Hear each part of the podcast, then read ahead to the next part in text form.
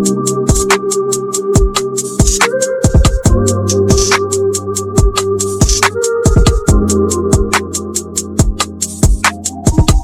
on Worldwide Entertainment, we have Juno Award winning artist Dru Grange.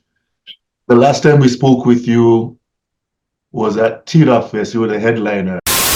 Yes, yes, it's your boy Drew. We here at T Dot Fest in the six. I'm about to go on about a half hour.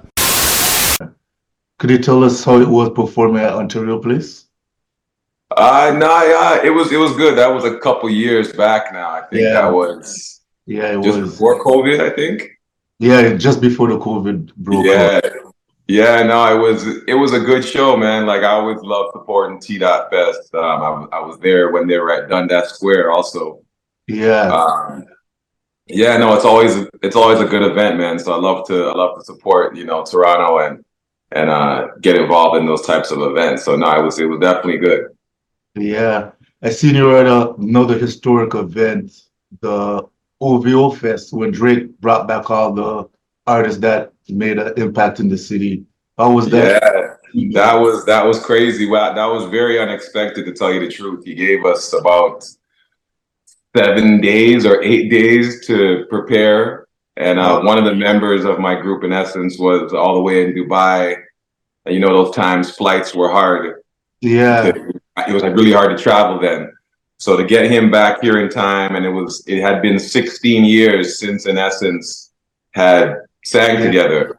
yeah. It was a So, so yeah, we had to kind of get the cobwebs off a little bit and like get get through the dance rehearsals and get everything prepared quickly. But we knew if you know if if if Drizzy's asking us to come out, we got to come out and do it properly. So um, we were honored that he you know gave us our flowers, so to speak, and um and all the other artists that were there it was just nice to kind of reunite with everyone. You know, big up to Saukrates, Maestro, yes. you know, um, the Rascalz, um, Jully Black, the list goes on. It was nice to just come back and, you know, chaos. It was nice to be around my peers again from that, from those eras, you know?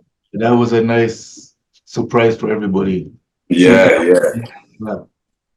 Yeah, man, it was, it was a crazy, it was a crazy night, amazing night. So, did you catch the Super Bowl yesterday and the performance?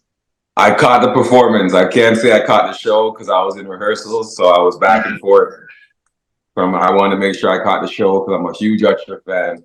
Um, yeah, I think I think he definitely did his thing, man. I I, I love that that era of R and B was showcased on such a on the biggest world stage. You know what I mean? So it was um it was a good look for you know for for R and B you know, real R and B heads. I think Usher really represented, and um, yeah, he put on a stellar show as usual.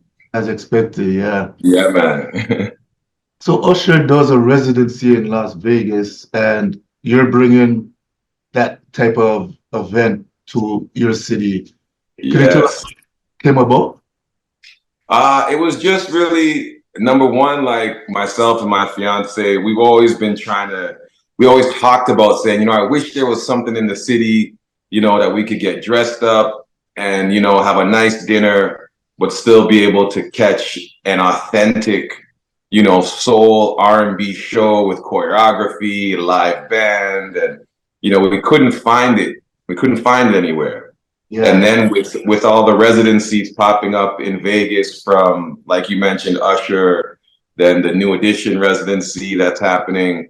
It's I I really feel like um there's really a focus on that on these eras from the 80s, 90s, 2000s, tho- those eras of R&B. So it's like I'm thinking, well, for the people that can't that don't want to book a flight, book hotel, pay for the tickets to go to Vegas, you know, why not give them the option to have it right here in Toronto with the same sophistication, the same authentic quality of R&B and soul music, but it's right here in our city. So, yeah. so I created, so I created Soul Nostalgic, and um, with some, you know, changes. I like at first it was going to be more of like a tribute type of show where you know we fully dressed in the outfits like from BBD and you know, Um, we were gonna do the whole. We may do it later, but um, after thinking about it, I'm like, you know what? No, I want to keep this a Vegas style dining and show experience. And, you know, Vegas is always linked to, you know, well dressed, you know, even from back in the days in the 70s, 80s, they're always well dressed in tuxedos, black and white tuxedos. Um, so that's, that's how the look that changed. That's one thing my dad always talks about. He says, um, because his brother used to sing R&B, mm-hmm. and he would take the comparison and said, rappers don't dress in suits. They don't work for their audience, you know, well yeah. dressed and everything. I told him no, but that's the appeal. Because he came yeah, you know. with Motown with Commodores. Yes. Like that. So I see the difference why he says what he says, but yeah, man. The whole I think um, you know, and and not just that, there's been a lot of tribute shows like with like Tina uh, Turner and Rod Stewart and yeah. even like you know further back like um, you know like, like the temptations and i feel like there's a new kind of era now of what is old school and old school is now my era you know what i mean what i came up yeah. on which is new edition bobby brown uh, bbd Tony Toni Toné you know uh, of course usher Ne-Yo mario you know, but even further back, like Luther Vandross, you know, so I'm that's what I'm bringing is those types of artists that you haven't maybe really heard in this way. Yeah. Like covers wise, like like I've never heard anyone do Tony Toni Toné feels good, you know, cover.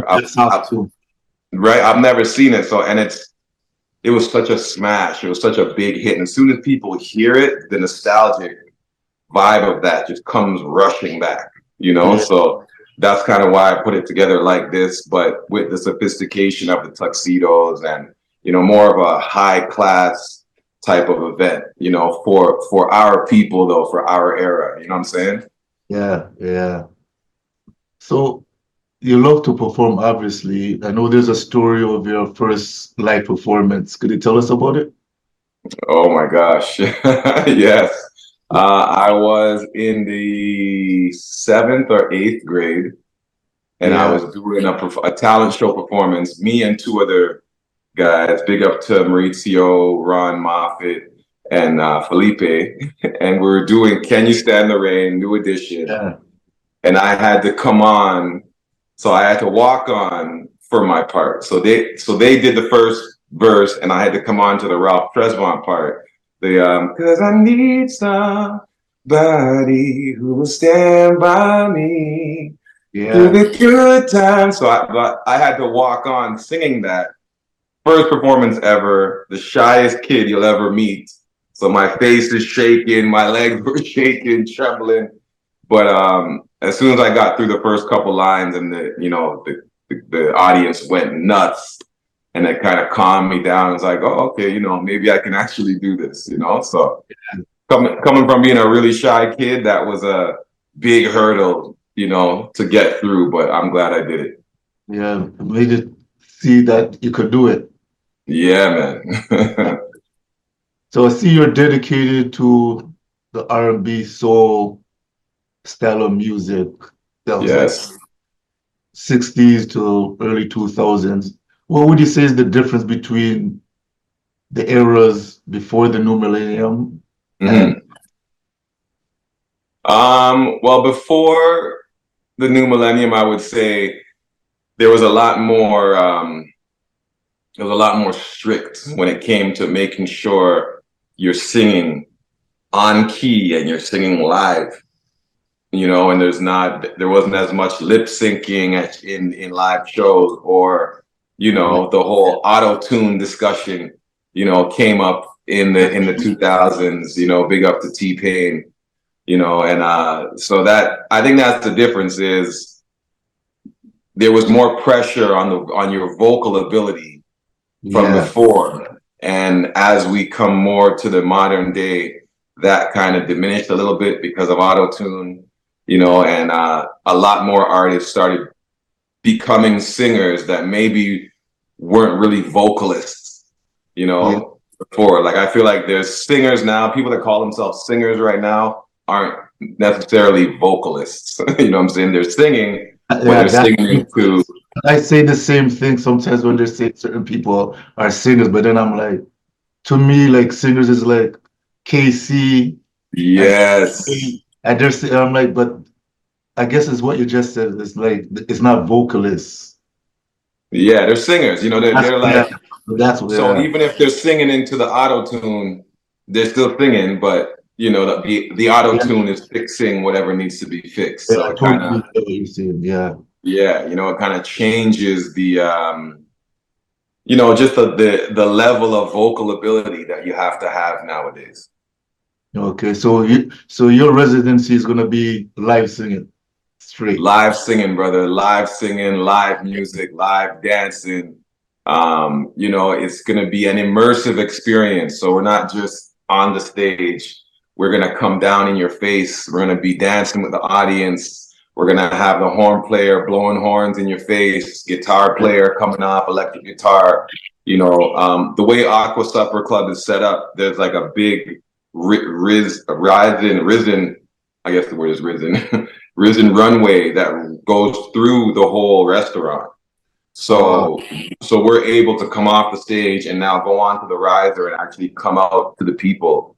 You know, we can like we're coming down onto the floor and doing choreography on the floor in their face. You know what I'm saying? It's going to be an immersive experience. So, yeah, when they, when they leave there, they're going to be humming and tapping their foot to these these songs that they used to love, and it's going to be um, we we really want people to walk away feeling like they had an experience, and it wasn't just a dinner and a show. It was more of a immersive thing. You know, I want you know some of the women to be like, "Yo, that dancer was like right in front of me." You know, this dancer you know, maybe made me stand up and spun me around and give them that more that, you know, that more immersive feel.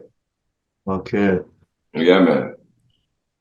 Speaking of um, upcoming artists, someone coming into the game, what advice would you give them about being in the business and working on their craft? Man, that if, if you asked me this 10 years ago compared to now, the answer is completely different. Yeah. so you know, because um, now I would say, as much as you need to put music out and get your streams up, um, you need to find other avenues than just streaming, because yeah. we all know streaming doesn't make much money. like they've brought us back, that feels like yeah. to the 1920s and 30s.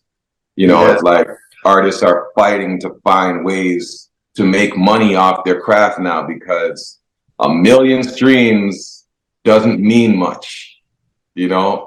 Mm-hmm. Um, so you have to find other ways, which is another reason why I created this residency because I had to take a step back from the music industry and say, okay, what can we do now to, to make sure there's other streams of income more than just streaming your music? You know, so I would say branch out and find other streams of income that you can make from still doing your craft. So if that means you got to go sing covers, you know, and you know within those covers you got to put in a couple of your originals to kind of start to build that audience from scratch. You know, it's it's it's hard for new artists right now. It's very difficult. So I would say that would be my advice. Find other streams of income that you can bring in, whether it's you're doing music for TV shows, you're making music for movies, you know, you're you're doing a residency here, you're doing vocal coaching for someone else, you're doing stage coaching for another artist, which I also do. So it's just finding other other streams of income within your passion. Yeah. Okay, that's so what could we expect with the the playlists at the event? Woo!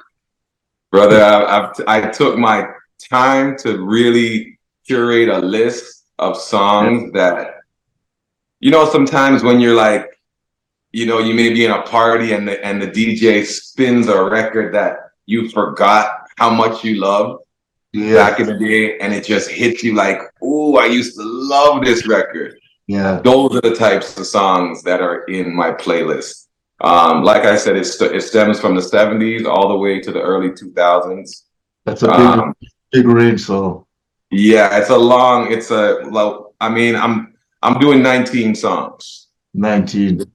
The show has 19 songs. So, you know, there's it's basically two 40 minute sets. Yeah. So it's not just a little show. This is a full, full show. Um, as we go on with the later dates, uh, we I'll we'll be bringing in uh, featured guests. Yeah. Um, from week to week, which will be um, Toronto artists. Like we're gonna start with Toronto artists, obviously, but yeah. we're gonna be branching out to U.S. artists that come through the city that are gonna be doing a concert, and they may want to dip out and be like, "Yo, I want to go hit up Soul Nostalgic and do a one song or whatever." Yeah. That's what we want to build it to, so that even you know when artists come from other cities and other countries, they know they got to hit up Soul Nostalgic on that Thursday night. You know, so. Um, but but we definitely want to you know make sure it's a full show. I'm doing like i said i'm doing 19 songs. I'm dancing for about seven out of those 19 i'm dancing more than i've ever danced before. Yeah. um, big up to to mark samuels my choreographer and my my two dancers. Um, trey and, and and mars are going to be dancing with me and um, like i said man we're going to be tuxedoed out the whole band everyone's in black tuxedos. And um, yeah, man, the show is going to be something to something to look forward to. So people, if you're on the fence, get your tickets and come out because you know you got to take your lady somewhere for Valentine's weekend. Ladies, yeah. you got to take your man somewhere. If you want something new, you want something you know different from just the regular, you know, club experience or the regular dinner experience. You yeah. want something new and fresh. Come out to to Acqua Supper Club uh, to check out Soul Nostalgic. Okay. Uh, so, any lasting words that you want to tell the audience? Yeah, man. Just um, like I said, we're gonna be at Acqua Supper Club. It's on the exhibition grounds, free parking. you know what I mean? So you don't have to worry about coming downtown and worrying about parking. It's gonna be an amazing show. Um, I'll have some surprises in the show also. And um, I'm to be on breakfast television actually tomorrow morning to promote. So Valentine's morning will be on breakfast television, the whole band, the whole crew, uh, giving everyone a little, little, little taste of what they'll be able to see starting February 15th. So Acqua Supper Club, February 15th. Come out, don't miss it. You'll be the one that'll be upset that you missed it.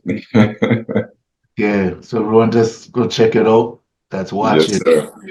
Uh, yes, and follow me. Follow me at Dru Grange. Dr. Sorry, D R U G R A N G E. Okay, and that's how they could find your music too online. Yes, yes, um, yeah. You, uh, you can just search me DRU on on Spotify, um, okay. and on um, and if you want to book Soul Nostalgic, just hit me up at Soul Nostalgic Events at gmail.com.